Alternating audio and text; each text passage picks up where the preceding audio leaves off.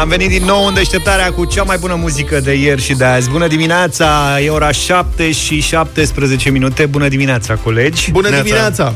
Văd un titlu că Primăria Generală asta din București, adică reinventează autobuzele vechi, o să le pună uh, butelii ca să meargă cu GPL-uri ca gaz. pe vremuri? Da. GPL-uri? Da. Pe vremuri. Scuze, angajează bombardieri pe ele? Asta.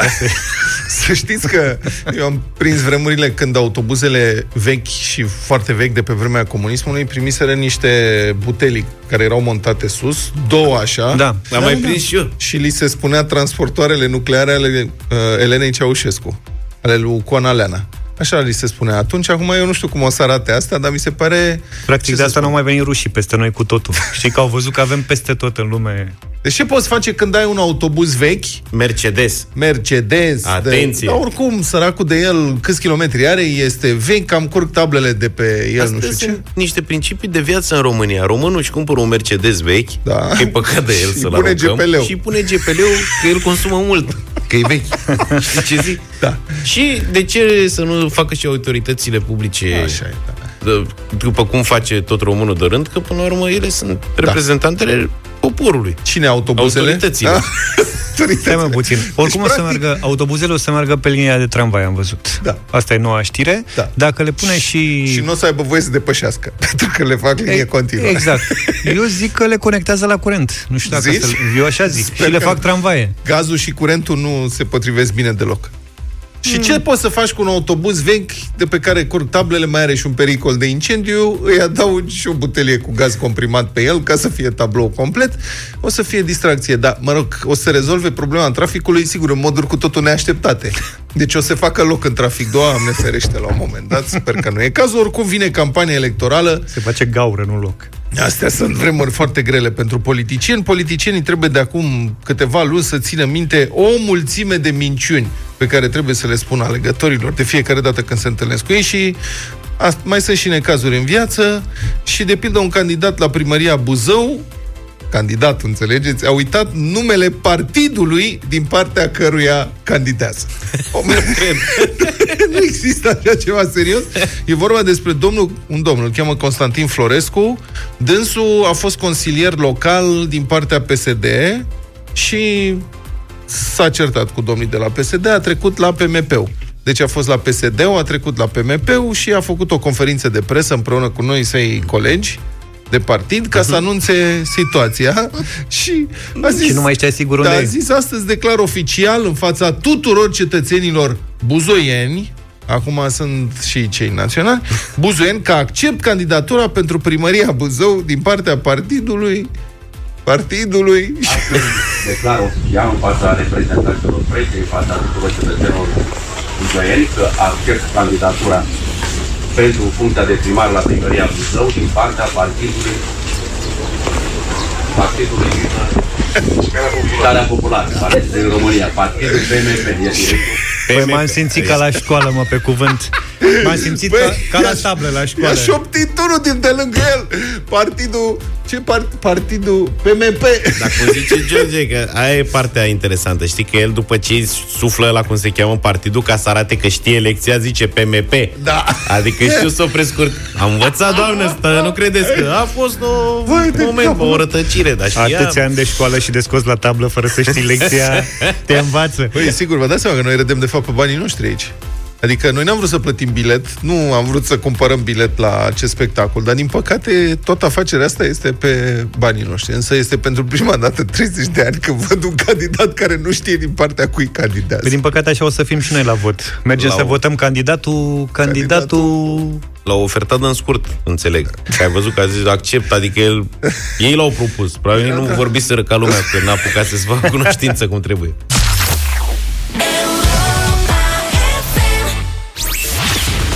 Rațiunea zilei de Cătălin Striblea la Europa FM.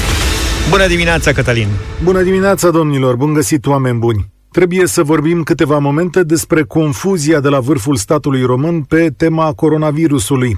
O serie de întâlniri la nivel guvernamental s-au terminat cu o amânare de două zile pentru luarea unei decizii în privința unor noi măsuri de relaxare. Rezultatul este erodarea încrederii populației și așa sătulă de restricții. Rațiunea zilei de Cătălin Striblea la Europa FM.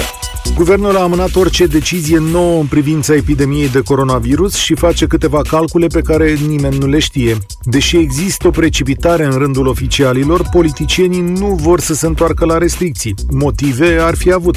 În ultimele două săptămâni, numărul cazurilor de coronavirus s-a tot mărit. Am ajuns din nou la cifre de peste 400 de îmbolnăviri pe zi, așa cum a fost doar în prima fază a epidemiei. Dar ce este mai îngrijorător e că în ultima săptămână au fost în medie 17 morți pe zi. De altfel, o proiecție făcută de un institut al Universității din Washington arată o prognoză sumbră pentru România. Dacă se merge în același ritm până pe 15 august, numărul morților se poate dubla, iar în septembrie septembrie nu ar mai fi loc în spitale. Singura veste bună este că pe data de 25 iunie, potrivit graphs.ro, factorul de reproducție a virusului s-a întors la 1, adică o persoană infectează doar o altă persoană. O săptămână întreagă, factorul R, cum se numește, stătuse la 1,2, iar ca o epidemie să fie considerată sub control, este necesar ca acesta să fie sub 1. În ciuda acestui fapt, sunt zeci de dovezi că regulile de restricție nu sunt respectate. Imagini de la mare sau de la munte, în special, arată că în unele locuri sute de români petrec la un loc fără griji. Dublați asta cu o campanie puternică de atacare a ceea ce spune statul prin reprezentanții săi, dar și o incapacitate de a verifica regulile. Și nu uitați de campania politică a PSD și a prietenilor de a chestiona nu numai metodele, ci mai ales scopul guvernului în pandemie. Firesc, la finalul săptămânii au venit mesajele de la specialiști. Raed Arafat a spus că am putea ajunge în situația ca medicii să decidă cine trăiește și cine moare. Nelu Tătar a declarat că unele localități sau zone ar putea avea noi restricții de circulație, iar doctorul Virgil Musta de la Timișoara a lansat un apel emoțional pe internet în care i-a rugat pe români să respecte regulile, distanțare, mască și spălat pe mâini. Luni, mai mulți miniștri s-au întâlnit cu grupul de experți care propune soluții pentru înfrângerea epidemiei. S-a discutat despre restricțiile de circulație, de înăsprirea unor măsuri de control, dar s-a pus și problema opririi relaxării, adică lucrurile să rămână așa cum sunt acum și să se amâne și mai mult programata deschiderea restaurantelor. Dinspre guvern au și plecat mesaje în care se spune că oamenii din industria ospitalității, cum îi zice, nu și-au respectat înțelegerile și nici normele de siguranță. Specialiștii au cerut mai multă duritate, dar politicienii au amânat o decizie fermă. Premierul spune că miercuri îi va chema la el pe toți miniștrii și șefii responsabili cu verificarea măsurilor împotriva epidemiei. Ludovic Orban a anunțat că vor fi foarte precauți în privința unor noi măsuri de relaxare. Mai pe șleau va rămâne ca acum. Problema domnului Orban este însă că lumea și-a pierdut încrederea și răbdarea și că nu mai înțelege raționamentele și calculele guvernului pentru că acestea nu sunt publice și nici transparente. Iar sentimentul că premierul face echilibristică între campania electorală și interesul public a devenit pregnant. Adăugat și eroarea majoră de sâmbătă când un întreg grup strategic nu a putut să comunice cifra exactă a testelor efectuate. Mai grav de atât este însă că nimeni nu s-a obosit să explice ce s-a întâmplat. Cum forța nu a funcționat, empatia nu există, dar nicio direcție clară între cele două, tot ce a făcut guvernul în mijlocul acestei întâmplări a fost să cumpere timp și să aștepte noile rezultate, poate se întâmplă și ceva bun. A fost Cătălin Striblea, vă reîntâlniți cu el la 1 și un sfert la România în direct. Firestone se numește piesa asta de la Kaigo, ora 7 și 43 de minute. Piesa asta folosește ceva elemente din alte piese, că am văzut că se poartă foarte mult lucrurile astea. Adică Băi. se iau, din, nu e cover. Adică una e coverul când iei o piesă integral și o reinterpretezi, dar rămâne piesa respectivă numai cu vocea ta, cu puțin altă orchestrație. Sunt piese în care se, din care în care apar pasaje din alte piese și întrebarea mea e, oamenii ăștia cer acordul sau nu știu cum asta, asta se numește sample.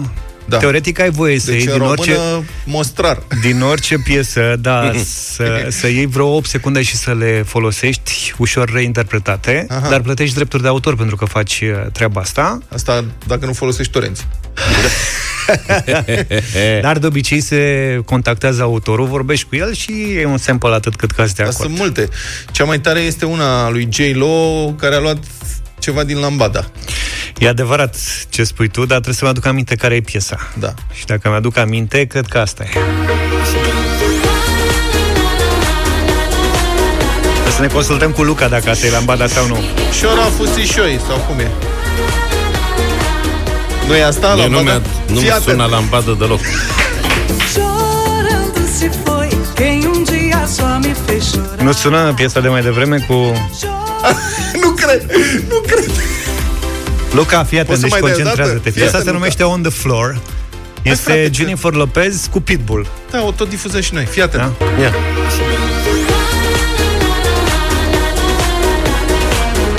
Bă, Dacă era lambada așa, nu mai ascultam niciodată. Da, Deci e sau nu e? E, e. Da, în Cu sfârșit. Sing Sing Bebe n-avem. Și e forașul și foia aia, nu știu. Chorando se foi quem um dia só me fez chorar. E aceeași, e sample, e... Da, Bine, așa sunt- versurile care fac muzică. Sunt multe piese care au uh, sample-uri. Uite, Mai uitați, ai? Ia. uitați-vă la asta. Asta e Hammer, da? Da.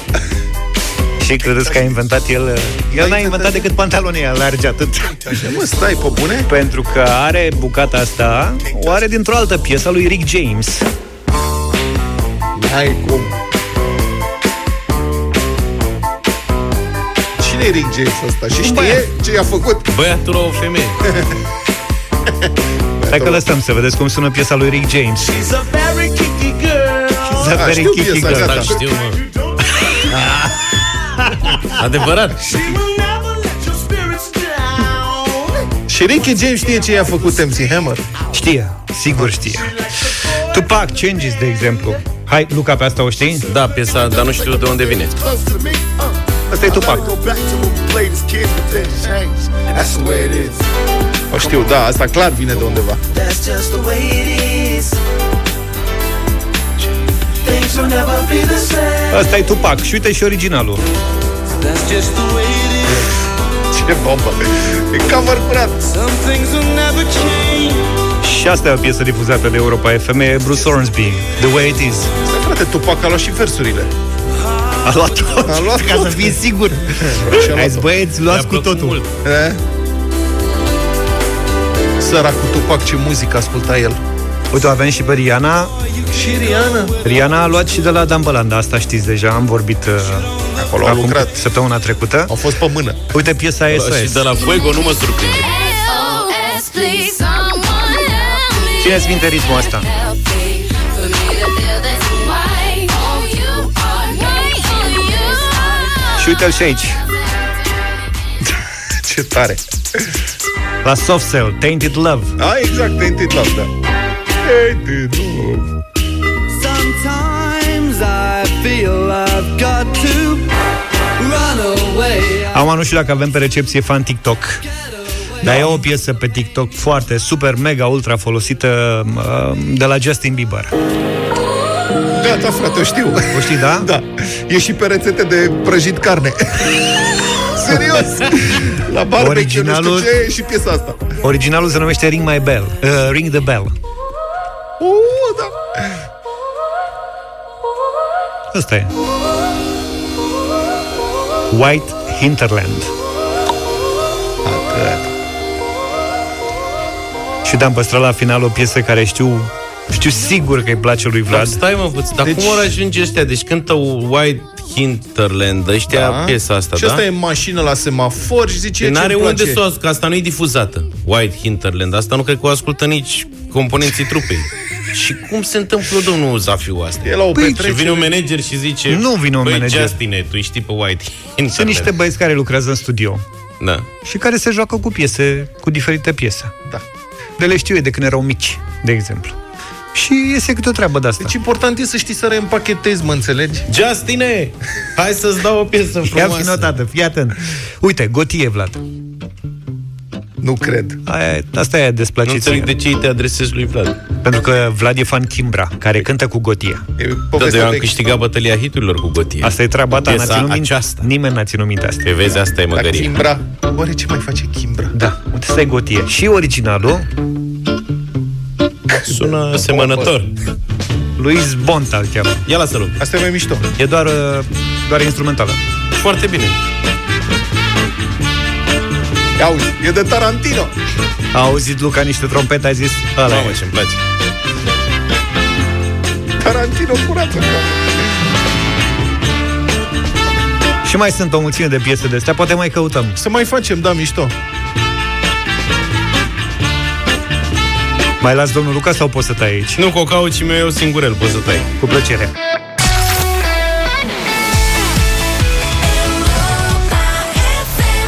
Baby Bird, You're Gorgeous Am ascultat la Europa FM 7 și 53 de minute Ruris și Europa FM te invită la concurs Ca să ai un start bun de dimineață Dacă te-ai înscris pe europafm.ro Completând răspunsul la întrebarea Tu cum îți petreci timpul în grădină Află acum dacă ai câștigat O motocoasă Ruris cu pornire electrică Hai să vedem ce face Lucian Bună dimineața! Bună dimineața! Ce faci, Lucian? Uh, facem pregătirile pentru treaba în grădină. Am înțeles. Cum îți petreci timpul în grădină? Sunt foarte ocupat pentru că sunt într-un război continuu cu graurii. Cu graurii? În ce sens? Da? Uh, păi, unii se luptă cu porumbei sau cu turturele. Așa? Eu mă, lupt, eu mă lupt cu graurii pentru că uh, avem probleme cu culturile. Ne strică vișinele acum și am încercat o grămadă de metode. Deocamdată nu am niciun rezultat. Am înțeles. Uh, Luca, cu graurii trebuie să rezolvăm problema. Eu cu graurii deocamdată n-am avut de-a face, nu pot să mă Da, pronunț. trebuie să ne implicăm, că uite, sunt probleme. Lucian are probleme și s-ar Adevărat, putea să mai le bine- afecteze pe, timp, pe ter- termen lung. Mai bine te apuci în fază de proiect, de, da, are dreptate. Lucian, nu știu cum rezolvăm cu graurii, dar te felicităm. Tocmai ai câștigat o motocoasă Ruris cu pornire electrică. E singura de pe piață de acest fel. O secundă, să știi, atât durează să o pornești prin simpla apăsare a butonului Start, da? Mulțumesc frumos, mult de tot! Bine, motocoasa are un sistem rapid de reglare a mânerelor, dar și de prinderea capului uh, tăietor. Alături de acest premiu primești și un harnașament creat special pentru a spori confortul în timpul exploatării, ochelari de protecție, autocat și un disc de tuns iarba cu trei tăișuri. Avem Republica Fantastică România în această dimineață. Unde se întâmplă tot soiul de lucruri, rămânem în domeniul examenelor care au loc în mediul școlar în această perioadă, cu o relatare despre unele incidente, cel puțin suspecte, la Colegiul Unirea din Ștei, județul Bihor, chiar în timpul bacalaureatului. Aici, în mod suspect, curentul și apa s-au oprit în momente favorabile pentru candidați. Reclamă șeful inspectoratului școlar județean. Ce însemna momente favorabile? Se explică imediat. Colegiul Unirea din Ștei, de altfel, a mai fost scena unor întâmplări stranii și sinistre. În urmă cu 5 ani, 108 candidați care au susținut examenul aici au fost eliminați. Ei au fost lăsați să copieze de către profesorii supraveghetori. Copiatorii au fost prinși pentru că toți au făcut aceeași greșeală în același loc. Dar, desigur, a greși este omenește, însă paranormalul de la Ștei este foarte puternic. Acum, inspectorul ș- școlar șef al județului declară, citez, nu întâmplător, la proba de limba română, în tot Șteiul s-a luat curentul. Iar pana de curent a dus evident la oprirea sistemului de înregistrare video. Atât. Da, e momentul favorabil. Citez din inspectorul Virgil Blage, intervievat de ziarul ebihoreanul.ro cu toate că am solicitat în mod expres tuturor școlilor existența unui generator electric pentru situații de intemperii, ați văzut că au și fost. Această școală în ziua examenului nu a avut. Dar lucrurile suspecte nu se opresc aici. Citez în continuare. Cu bună știință, apa de la toaletele de la etajul 1 și 2 a fost oprită. N-am avut apă decât la sala comisiei. Oare de ce? Ca să nu putem intra în toalete? Să vedem. ce să vedem? Deci lipsa apei i-a împiedicat să intre, ei intrau Da. da. plutind în... Stai așa că continuă explicația. Să vedem candidații cum s-au putut spăla pe mâini după ce au fost la toaletă. Președintele comisiei a verificat sâmbătă seară și era apă. Luni nu mai era. A declarat inspectorul care crede că e posibil ca furnizarea apei să fi fost sistată pentru ca elevii să-și poată dosi în baie fițuici sau telefoane. Unde vrei? Pe conducte? Iar profesorii să nu intre acolo din pricina mirosurilor neplăcute. Asta era. Deci ai înțeles sabotajul. Da. S-a oprit apa, astfel încât, mă scuzați, să nu se mai tragă, pentru că dacă nu e, nici n-ai de ce să tragi. Da. Să se dezvolte mirosuri neplăcute, astfel încât profesorii supraveghetori să nu intre ca să surprinde elevii în timp ce aceștia Fumau. fumau în timpul examenului. Cum au fițuici. Dumneavoastră ați intrat într-o toaletă fără apă? Niciodată. A întrebat retoric domnul Blage. Dar ce trebuie să ne bun. Adevărul că d- în unele situații te interesează mai puțin presiunea apei D la toaletă, te interesează altă presiune, știi? Da. Dar stați mai avem. Inspectorul Blage a devenit cu adevărat bănuitor când la examenul de limba română un candidat care s-a cerut la baie s-a întors cu un iPhone 8 ascuns în pantofi sub talpă Trăia și pe pi- nespălat pe mâini. Trăia pe picior mare dacă era iPhone 8. Deci, în liceu din Ștei se dau iPhone 8 la toaletă? Dar de unde știi asta că n-a plecat cu telefonul sub talpă și doar s-a întors cu el? Domne, aici eu îi dau dreptate. Ce rost ar avea să ții telefonul sub talpă? Da. Iată ce s-a întâmplat. El, adică elevul, a venit de la toaletă șchiopătând și cu șiretul desfăcut. Bine că trebuie să se fermoară om. De aceea, cei care supravegheau au ajuns la concluzia că are ceva ascuns când a fost solicitat să prezinte și alte lucruri, dacă mai are la el, elevul a scos o crestomație pitic pentru limba și literatura română, clasele 5-8. Atenție, el era crestomație. Crestomație este o culegere de texte relevante din anumiți autori, o, un potpuriu, cum ar Așa. Pitic. pitic. Mic pitic. Deci crestomație pitic. A scos cât de pitică putea fi totuși crestomația, nu? Crestomația, prin definiție, este o lucrare de amploare, nu? Deoarece are mai multe Exact, texte de la da, mai da, mulți da. Ani. Dar iată, nu știam, eu nu știam, există cre- și crestomație pitic. Crestomație, pitic, telefon sub talpă, mă, e spectacol acolo. Eu cred că firar să fie, am avut, din păcate, la mine toate culegerile de matematică erau versiunea gigant. Așa mi se părea mie. Nu știu că existau și culegeri pitic sau că m-aș și băgat pe alea. Adică aș fi zis, domn profesor, dacă se poate, pentru domnule. vacanța asta, dacă aveți să dați teme, Adevărul e, când eram eu în liceu și făceau copiii niște copiuțe, dar nu știam că se cheamă crestomații, dar erau pitice, dar erau N-ai- atât de n-ai pitice înțeles. încât erau aproape ilizibile. Da. Era atât de mic scris, scriau la calculator, le printau, le lipeau cu scuși. Ideea e că mai în felul ăsta copiii învățau totuși, știi că Da, treceau păi, prin materie. da, așa Oricum e. de copiat, efectiv, era foarte complicat să urmărești ce Și scrie. trebuie să ai și vedere foarte bună. Uite, am Altfel aflat îți ac- stricai ochii. Uite, Exact. vezi și ochelari portiu, ia uite. Am aflat la 40 de ani că ai mei colegi copiau după crestomații pitice. Asta. Da.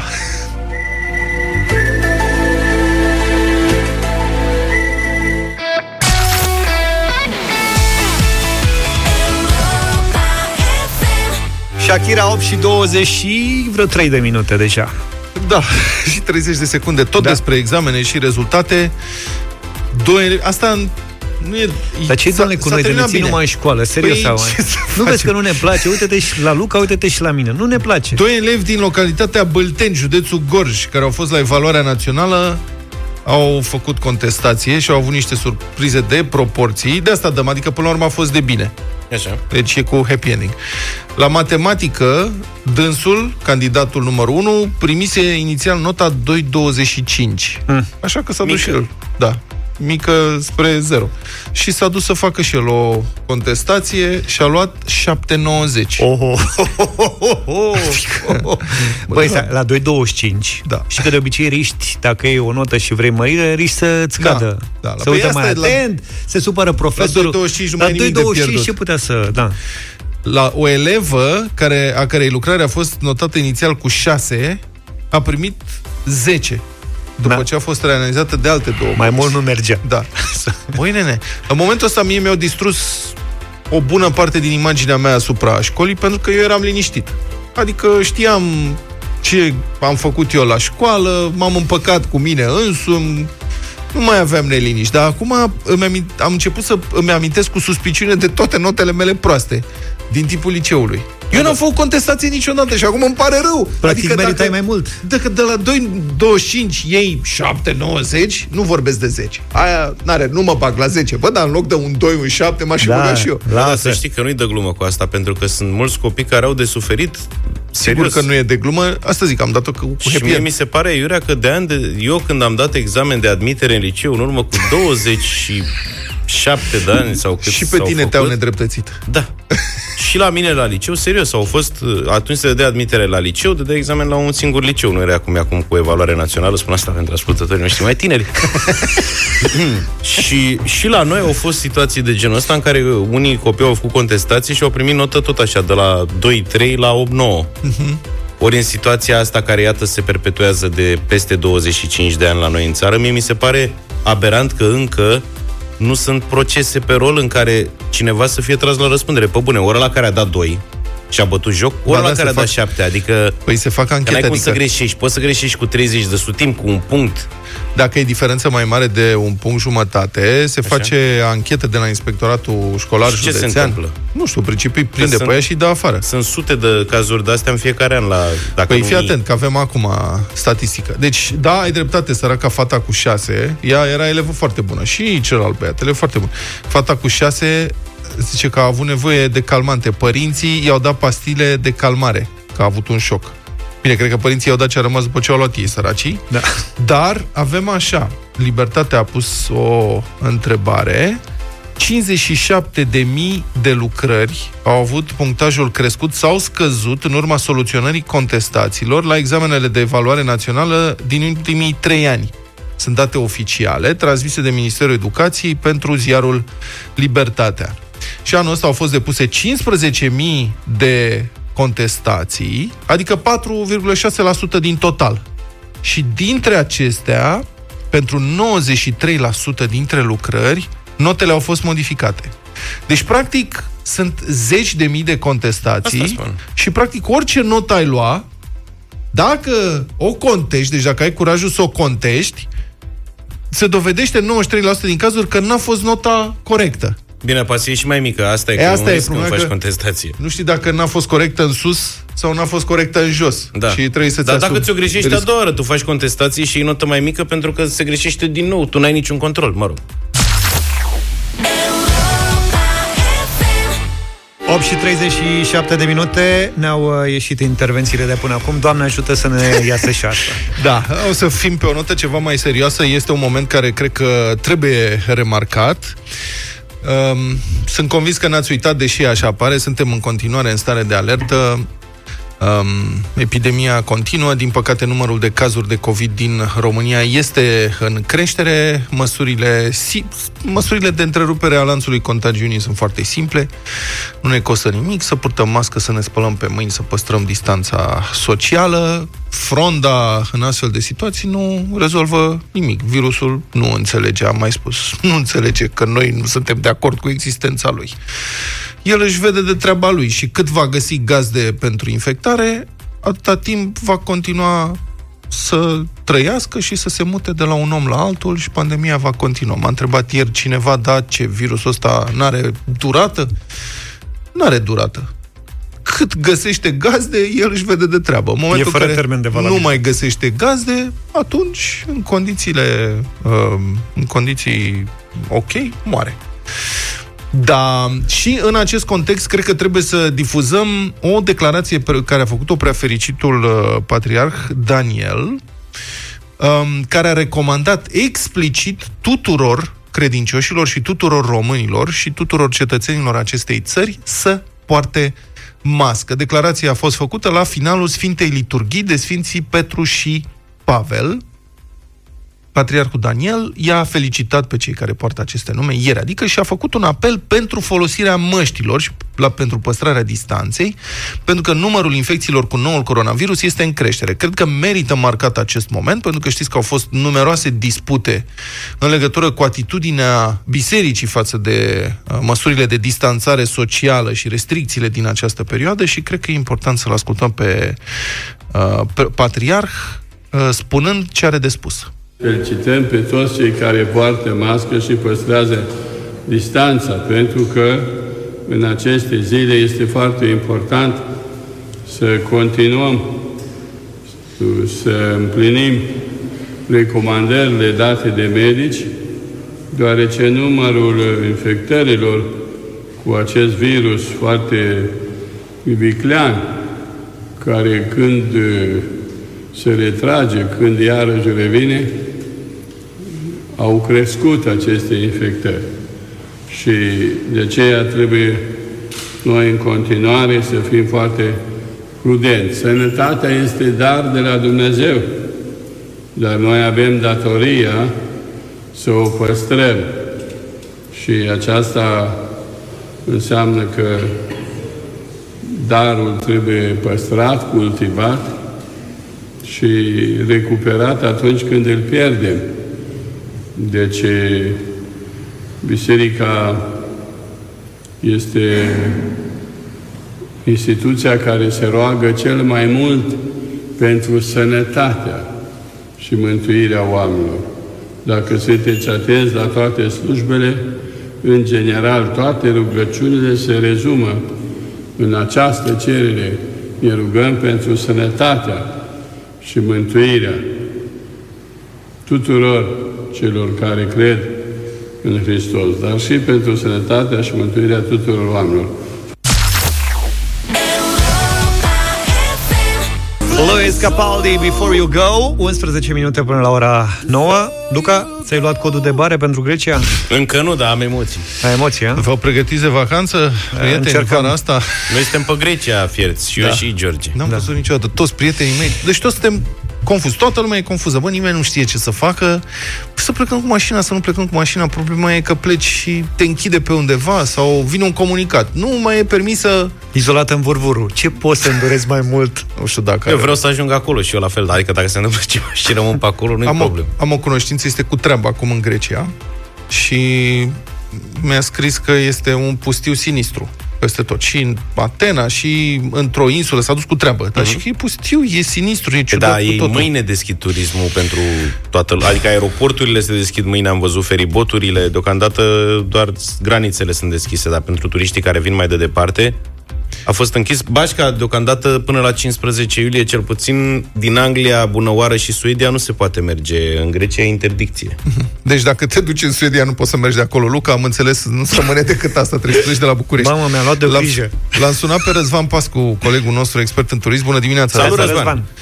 Bună dimineața, bine v-am găsit. Răzvan, Salutare acum tuturor. sunt vreo 5 țări europene, înțeleg, care uh, deja impun restricții de acces uh, României. Mă rog, nu sunt destinații turistice excepționale. Estonia, Danemarca e mai complicat. Malta. Da, să știi că cu Danemarca chiar se va rezolva începând de zilele acestea. Au anunțat că vor scoate România din uh, obligația autoizolării. Le-am, le-am trimis Și pe lingă? Mal- Deci dacă avem bani puși deoparte, să I-am- zicem în i-am Danemarca, convins, da. n- n-am fost în Asigura viața mea... restricție care Da, n-am fost în viața mea într-un loc mai scump decât Danemarca. Este ceva îngrozitor.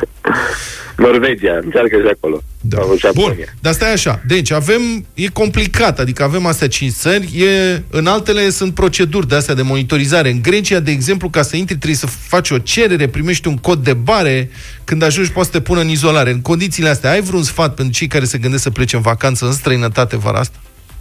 Eu am tot zis că anul acesta cred că trebuie să plecăm în primul rând împăcați cu gândul că vacanța va fi ușor diferită și poate vom sta un pic mai stresați decât în anii trecuți. Dacă nu ne setăm noi mental la ideea asta, atunci ne va fi foarte greu sau nu vom mai pleca.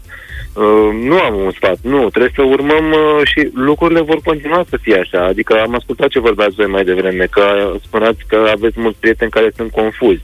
Lucrurile astea vor continua. Malta, de exemplu, care se află în lista aceasta de 5 stări, din 15 iulie au anunțat că mm, ne va scoate de pe lista de restricții. Dar încă e doar o chestiune anunțată, nu e nimic oficial. Deci anul acesta și vara aceasta, în mod uh, particular, chiar așa va fi. Pentru că dacă va crește cumva numărul de cazuri, avem toate șansele ca pe lista unor țări să fim trecuți și să nu mai fim acceptați. De exemplu, Israelul este una dintre țările care nu acceptă români în momentul ăsta, pentru că are același criteriu, cu 5 îmbolnăviri la milionul de locuitori. Și prin urmare, cum nici România nu își respectă propriul criteriu, uh, nu, nu putem să mergem nici noi în Israel. Deci lucrurile vor fi de genul acesta tot, toată vara și cred eu că tot anul. Uh, cred că tot mai multe țări vor merge pe ideea asta cu test COVID uh, la, la sosire sau o să-l ai înainte de plecare, deci cred că va fi o mare afacere cu testele astea COVID. Și în afară de asta să ne înarmăm cu răbdare, până la urmă știi cum e, dacă vrem să mergem în Grecia, completăm formularul la online, că nu e chiar uh, uh, ceva extrem de complicat de făcut, îți treci acolo datele și adresa unde mm, te duci la, la hotel și dacă te vor alege, vei fi într-atât de ghinionit să te aleagă prin sondaj să-ți facă testul, atunci va trebui să stai izolat în hotelul în care uh, ai trecut acolo ca adresă, măcar, 4, măcar 24 de ore până îți vine rezultatul testului. Păi, Mai pentru- ales că Grecia au și anunțat că dacă cumva testul ți este pozitiv, uh, te tratează pe banii lor. Da, dar Ceea pe ce de e altă important. parte, oamenii, uite, asta acum a apărut că au fost o felul de zvonuri cu Grecia și acum s-a concretizat asta cu eventualitatea unor teste prin sondaj și oamenii se tem de perspectiva asta, că spun, pe am un sejur de șase nopți în Grecia, dacă două le petrec izolat, ce afacere am făcut? Da, așa e, dar na, asta este, Dar ce există acest risc, adică pe efectiv n-am ce să le zic cu ascultătorilor, deci există Dar dacă au acest plătit risc, avansul nu- și acum li se cer banii, ce să fac? Uite, la asta cu avansul, din nou, e, e o, cum să zic, uh, agențiile de turism, dacă ele au avansul încasat, au plătit mai departe avansul către operatorul din străinătate, de la 1 iulie, dacă Grecia se redeschide, avioanele charter sunt permise pe toate insulele din Grecia și mare parte dintre hoteluri, nu toate, atenție, că am văzut o discuție în spațiu public uh, uh, inițiată de um, fostul președinte Băsescu, cum că, vezi, doamne, uh, unele hoteluri nu-i acceptă pe români. Nu, este fals.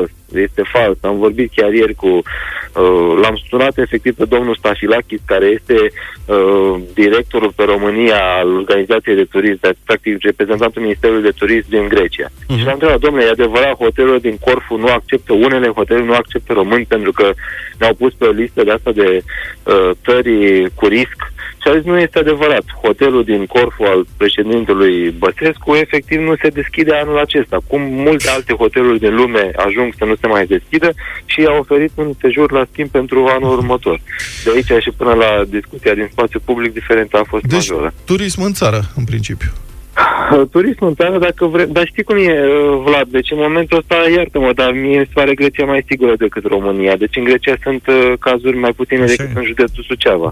Da. Uh, m- acum Bună observație. știi cum e, da, turism în țară, eu călătoresc de o lună prin țară și nu am simțit un pericol. Am văzut că unii respectă regulile uh, da, pe bune. și Răzvan, din alții păcate nu mai, puțin. avem, nu mai avem timp. Îți mulțumim foarte mult pentru intervenția în uh, deșteptarea în această dimineață, așadar, prieten, vacanța asta e cam cu emoții. Fiecare, Obișnuite. da, măcar să avem grijă unii de ceilalți dacă tot plecăm în vacanță. 9 și 9 minute ascultați Europa FM, arena lui Cătălin Tolontan. Bună dimineața, Cătălin! Bună dimineața! Bună dimineața, bună dimineața. Te rog. Republica Fantastică România când... uh, Ca, vreau să-l deturnez astăzi, aș vrea să o dăm de vreme la ora aceasta, dacă se poate să... Așa. Cer schimbarea numelui. Da. Se Uh, aprobă. Se aprobă. Mulțumesc, Spuneți, vă rog. mulțumesc. Așa. Mulțumesc. Uh, un fost ofițer de servicii secrete, e vorba de serviciul secret al Ministerului de Interne, a ajuns șef în primăria sectorului 4. Acolo e un obicei, uh, ca în multe alte primării, să nu, m- să nu monopolizeze reproșurile uh, primarul sectorului 4.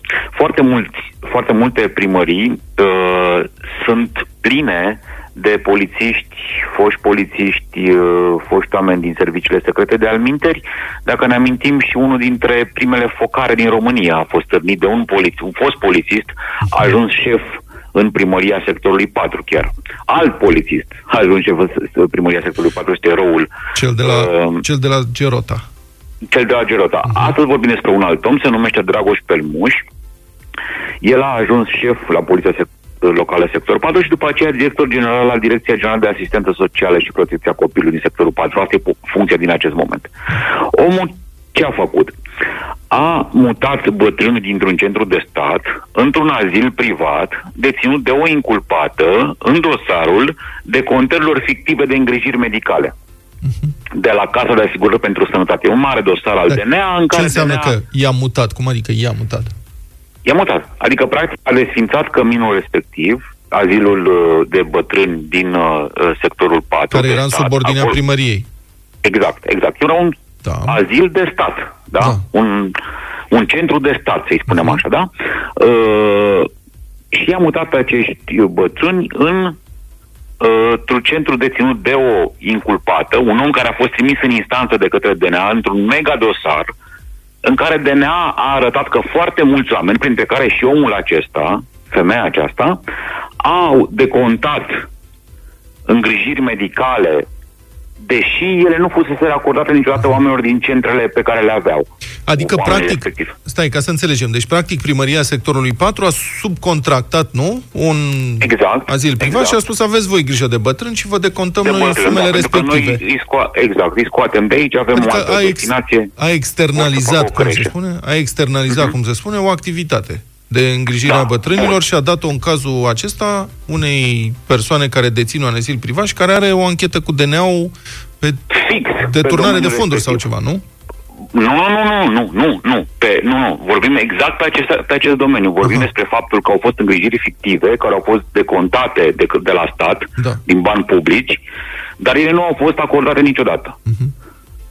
Diversi, diverse firme de medicamente, alte firme de îngrijiri medicale susțineau că au au acordat bătrânilor niște îngrijiri, dar pe care, care nu fost acordate niciodată, numai că ele erau plătite din banii, din, din bani publici. Pentru că dacă cineva este în, în acest moment internat la un centru privat sau public, nu are importanță și are dreptul da, să fie îngrijit medical, el poate fi îngrijit medical logic, da, pe bani publici, uh-huh. indiferent dacă e la un spital public sau un spital privat, îi se decupleze medicamentele sau alte tratamente, numai că în cazul respectivei, uh, respectivei doamne, nu au fost niciodată uh, susține de NAI, evident, urmează să fie probat în instanță, uh, nu a fost, uh, bătrânii respectiv nu fuseseră îngrijiți și primește în momentul respectiv, în momentul acesta, uh, câte, câțiva zeci de oameni de la uh, centrul uh, acesta. Dar ce e de Republica uh, uh, Fantastică România? Faptul că această achiziție publică, că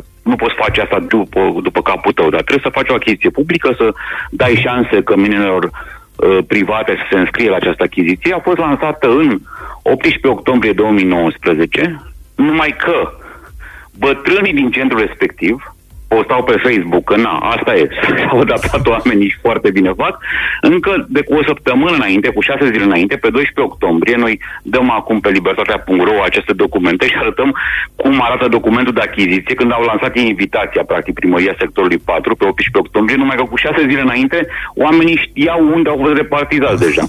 Că li fuseseră anunțați. Care este căminul unde ei vor, privat unde vor, uh, vor ajunge. Păi poate oferta era atât de bună încât... Iar ne-a refuzat, nu? Exact.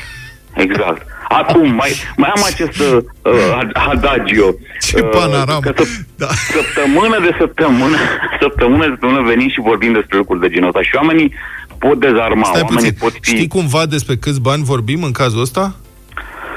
Uh, cam Câte vreo 500 de euro de, de beneficiar. Am înțeles. Plătește primăria sectorului Pe 4 lună? pentru fiecare. Da, pe lună, pe lună, da. da, da. Nu e o sumă foarte mare. Uh, uh, uh, Da, dar e principiul vorba e de, de zeci de... Da, sigur, și până la urmă vorbim aici despre o achiziție publică care e făcută în, în bătaie de joc.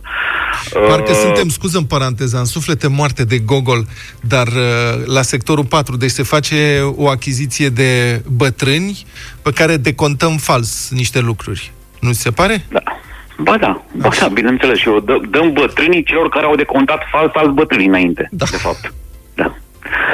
Da, uh, și, uh, da, exact. Și apropo de suflete moarte și de... Oamenii se pot întreba, da, ok, nu se schimbă niciodată nimic. Uh, ce, ce se întâmplă? De ce veniți săptămână de săptămână, zi- voi zi de zi și spuneți în deșteptarea lucruri și povestiți și...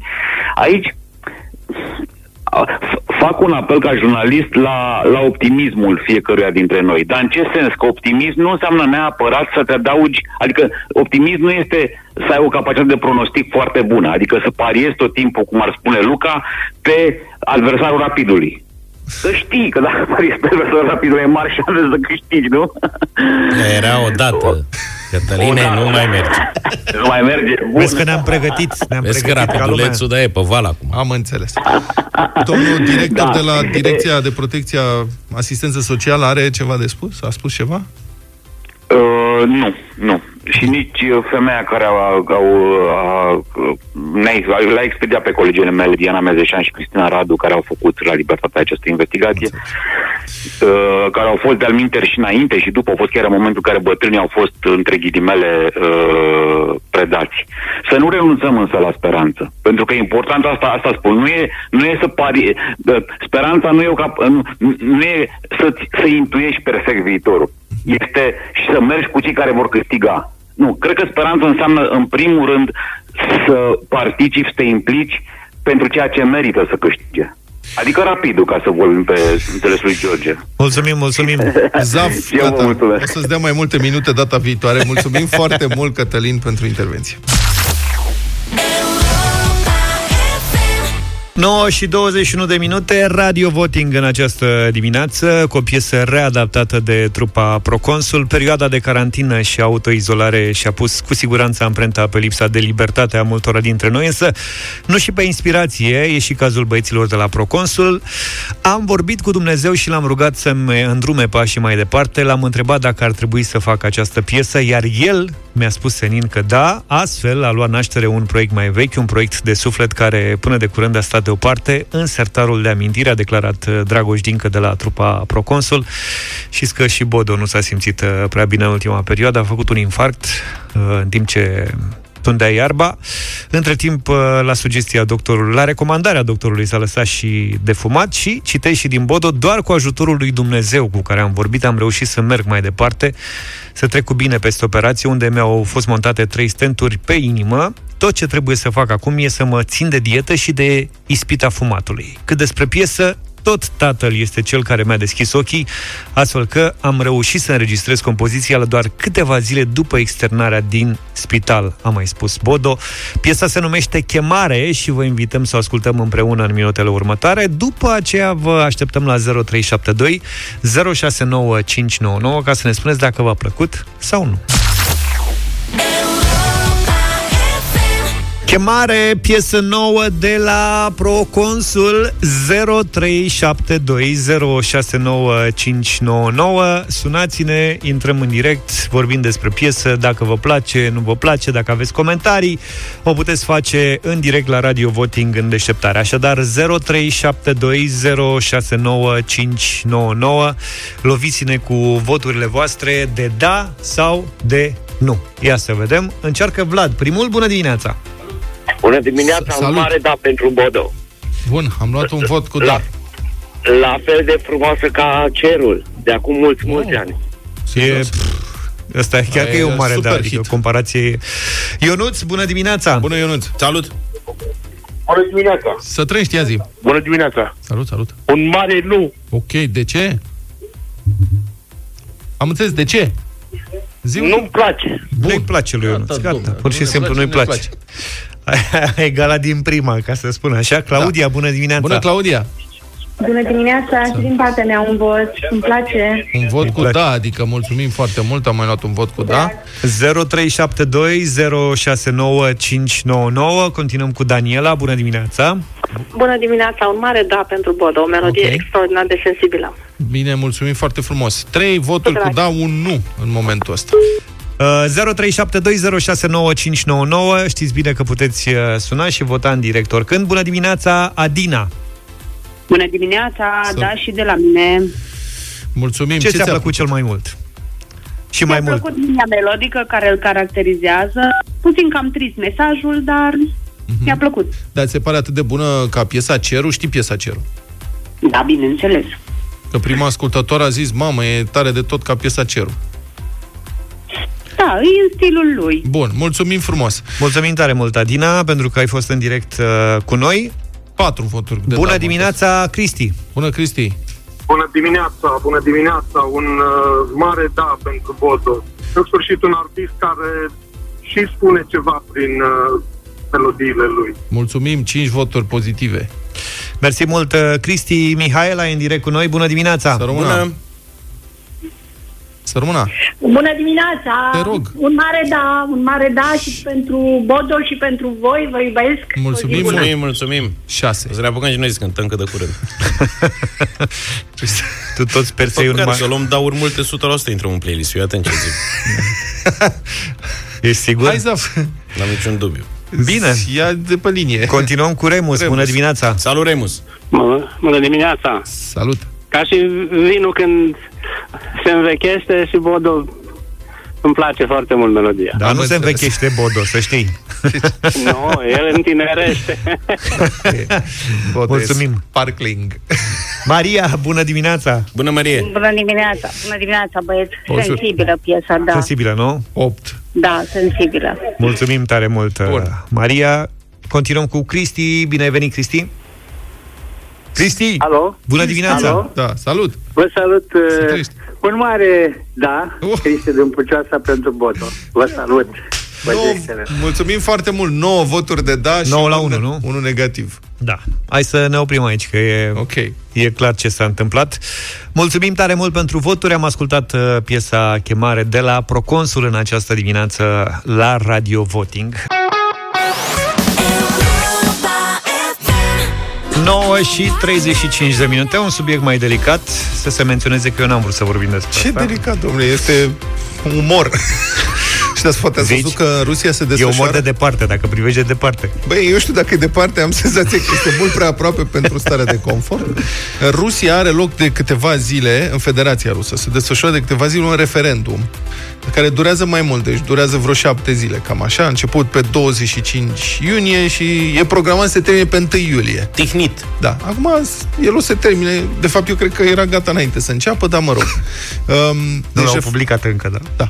Un referendum de vreo șapte zile prin care rușii sunt invitați să spună dacă e- sunt de acord ca Vladimir Putin să rămână la putere, dacă vrea, deci nu-l obligă, încă vreo 16 ani. Mm. Deci după vreo 16 ani, prin 2036, îi mai dau voie să se gândească odată dacă vrea să mai rămână și atunci. Până în 2036, da? Oamenii votează conștiincios. Bun, au fost unele sondaje de opinie au fost făcute înainte. Majoritatea au dat rate de susținere pentru această schimbare în Constituție și și altele, mai sunt și altele, dar asta e cea principală. Toate sunt la grămadă, nu poți să alegi una da, una nu, totul e da sau nu. Au fost diferite sondaje, majoritatea lor au dat proporții de 30-40% în favoarea schimbării. Uh, Astea au fost incorrecte, e unul singur care a fost corect, care arată 72% pentru și cam așa a ieșit din rezultatele parțiale deocamdată, cam 75% spun că da. Se votează peste tot. Destul de puțin, mi se pare. Da, și mie mi se pare îngrijorător. Acum, în- cum ziceam, se votează peste tot pentru că în Federația Rusă dreptul la vot este evident garantat, așa cum vorba Butade este garantată și libertatea de exprimare, nu e garantată libertatea de după exprimare. Dar libertatea de exprimare este garantată, fiecare poate face ce vrea și când spun că se votează literalmente peste tot, chiar așa este. Deci în campanie electorală opoziția nu a avut dreptul să se exprime la posturile de televiziune uh, din Rusia, care sunt practic toate deținute de stat, dar uh, autoritatea electorală a spus că vrea să încurajeze oamenii să voteze. Și atunci apar pe net, circulă, sunt o grămadă de fotografii, practic oricine a vrut să facă o urnă să se înscrie ca să strângă voturi, poate să facă asta. Și sunt o serie de domni care iau voturi la scara blocului. Știm de se strâng pensionarii ca să vadă ce porcării mai fac copiii ăștia tineri care uite cum umblă îmbrăcați. Acolo sunt pensionari care stau cu urna de vot și poți să votezi acolo dacă vrei. Se votează în portbagaj. Sunt filmări cu unul care merge cu jeepul pe stradă, se mai oprește, mai deschide portbagajul, mai votezi un pic, pleacă mai departe. Este o secție de votare organizată pe o băncuță în parc. Alta organizată într-o pădure, într-o pădure pe un trunchi de copac. În sensul că e cineva care are acolo o cutiuță și strânge voturi și toate astea sunt regulamentare, sunt legitime. De-aia din autobuz, v-am spus, acolo mi se pare eficiența maximă. Vezi, noi discutam de autobuzul electoral. Ei au făcut chiar secția mobilă în autobuz și se plimbă cu autobuzul ca să strângă voturi. Ai bilet? Ba nu, ba da. Ba nu, ba Foarte da. eficient. Băi, sunt cineva și-a făcut un cord și strânge voturi. Ce mai vreți? Am înțeles că... La Ideea marginea e să- drumului. Să implici pe cetățeni, mă. Da. Deci, ei pot să facă ce vor. Oricum, da. voturile s-au numărat deja. chiar dacă oamenii continuă să voteze, ei nu știu. Sau presupun că mulți dintre ei au o bănuială în sensul ăsta, dar voturile s-au numărat. Eu aștept să anunțe și uh, rezultatul care a fost uh, stabilit dinainte. Acum, întrebarea mea e dacă va fi peste 90% sau sub. Aici e singura mea emoție.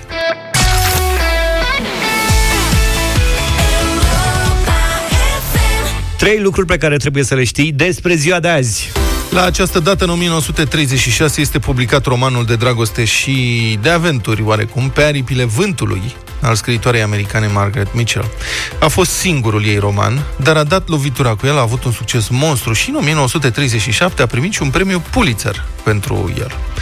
Margaret provenea dintr-o familie înstărită din sudul Statelor Unite, care avea printre prieteni și veterani confederați din războiul civil american, adică sudiști. A crescut ascultând poveștile destul de romanțate ale acestora despre lumea dispărută după abolirea sclaviei și la maturitate, după ce și-a pierdut slujba de gazetar din cauza unor probleme de sănătate, a început să scrie o carte despre aventurile unei tinere sudiste în vremea și după războiul civil. Succesul romanului a atras imediat atenția industriei cinematografice. Margaret a vândut drepturile de autor Hollywoodului pentru o sumă record la vremea respectivă, 50.000 de dolari, adică aproape un milion de dolari în ziua de azi, ce s-a mai devalorizat dolarelul. Da. A ieșit doi ani mai târziu un film mamut de aproape 4 ore, care a avut încasări record și care a luat 10 Oscaruri din 13 nominalizări în rolul lui Scarlett O'Hara, o englezoaică, Vivian Leigh. I'll go home. And I'll think of some way to get him back. After all, tomorrow is another day. Da, așa se termină, îmi pare rău că am dat un spoiler. Filmul a fost criticat încă de la început de comunitatea afroamericană pentru modul idealist în care era descrisă viața negrilor în epoca sclavagismului, dar protestele au fost ignorate. Actrița de culoare Hattie McDaniel, care a interpretat rolul servitoarei lui Scarlett, a luat un Oscar pentru rol secundar. A fost primul Oscar acordat unui actor de culoare. Totuși, la festivitatea propriu-zisă, actrița a fost separată de restul distribuției și pusă la o masă din fundul sălii împreună cu alți afroamericani. Recent și în contextul revoltelor cu substrat rasial din Statele Unite, HBO Max a retras filmul de la difuzare, anunțând că acesta reprezintă o viziune eronată despre trecut și că trebuie explicat mai bine înainte de a fi pus din nou în difuzare. Înțeleg că s-a și întâmplat zilele trecute. Mike Tyson împlinește astăzi 54 de ani. A fost unul dintre cei mai mari boxeri din istorie și a început cariera fulminant și a devenit cel mai tânăr campion mondial la categoria grea la doar 20 de ani, record pe care îl deține și astăzi. Tyson comes out slugging. He comes out smoking like Marvis's father Joe. Marvis must move or we're going to be out of here very, very quickly. Uppercut and Marvis is hurt. Razor is down. Joe Cortez moves. 20-25 de secunde, atâta durau multe dintre meciurile lui Mike Tyson. Look, everything's precise. I watched his hand come up. Watch him come down. As soon as he come down, boom. Tyson again, another one of those fresh youngsters, only 19 years of age. Avea Longest 19 ani. Wow. Left hand again. Intra în ring ca un pitbull și a câștigat primele 19 lupte prin knockout, 12 din prima rundă. Again. Young Mike Tyson is put away. Donnie Long in the first. A primit porecla Kid Dynamite, iar apoi a devenit Iron Mike. Marele său rival a fost britanicul Lennox Lewis, pe care îl provoca oricând avea prilejul. I'm the best ever. I'm the most brutal and vicious and most ruthless champion there's ever been. There's no one can stop me. Lennox is a conqueror. No, I'm Alexander. He's no Alexander. I'm the best ever. There's never been anybody as ruthless. I'm Sonny Liston. I'm Jack Dempsey. There's no one like me. I'm from their cloth. There's no one that can match me. My style is impetuous. My defense is impregnable. And I'm just ferocious. I want your heart. I want to eat his children. Praise be to Când Allah. uh, a reușit în sfârșit să se lupte cu Lennox Lewis în 2002, a pierdut la puncte. Pe lângă performanțele sportive, Mike Tyson s-a remarcat mușcându-i urechea unui alt rival, Evander Holyfield, dar și pentru comportamentul avut în afara ringului. Crescut într-un cartier rău famat din New York, el a fost arestat de 38 de ori până la vârsta de 13 ani. A făcut trei ani de închisoare în urma unui viol în anii 90 și a avut ultima problemă penală în 2007 pentru consum de cocaină.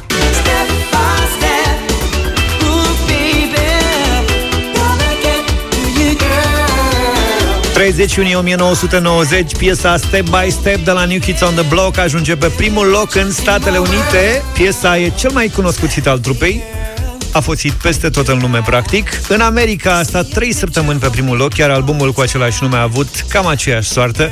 Englezii au pus piesa doar pe locul 2. New Kids on the Block au plecat în turneu cu albumul Step by Step și au avut încasări de peste 74 de milioane de dolari, fiind la vremea respectivă cel mai bine vândut turneu al unei trupe americane. Noi oprim deșteptarea aici, dar ne reauzim mâine dimineață de la 7. Numai bine! Toate bune! Pa, pa!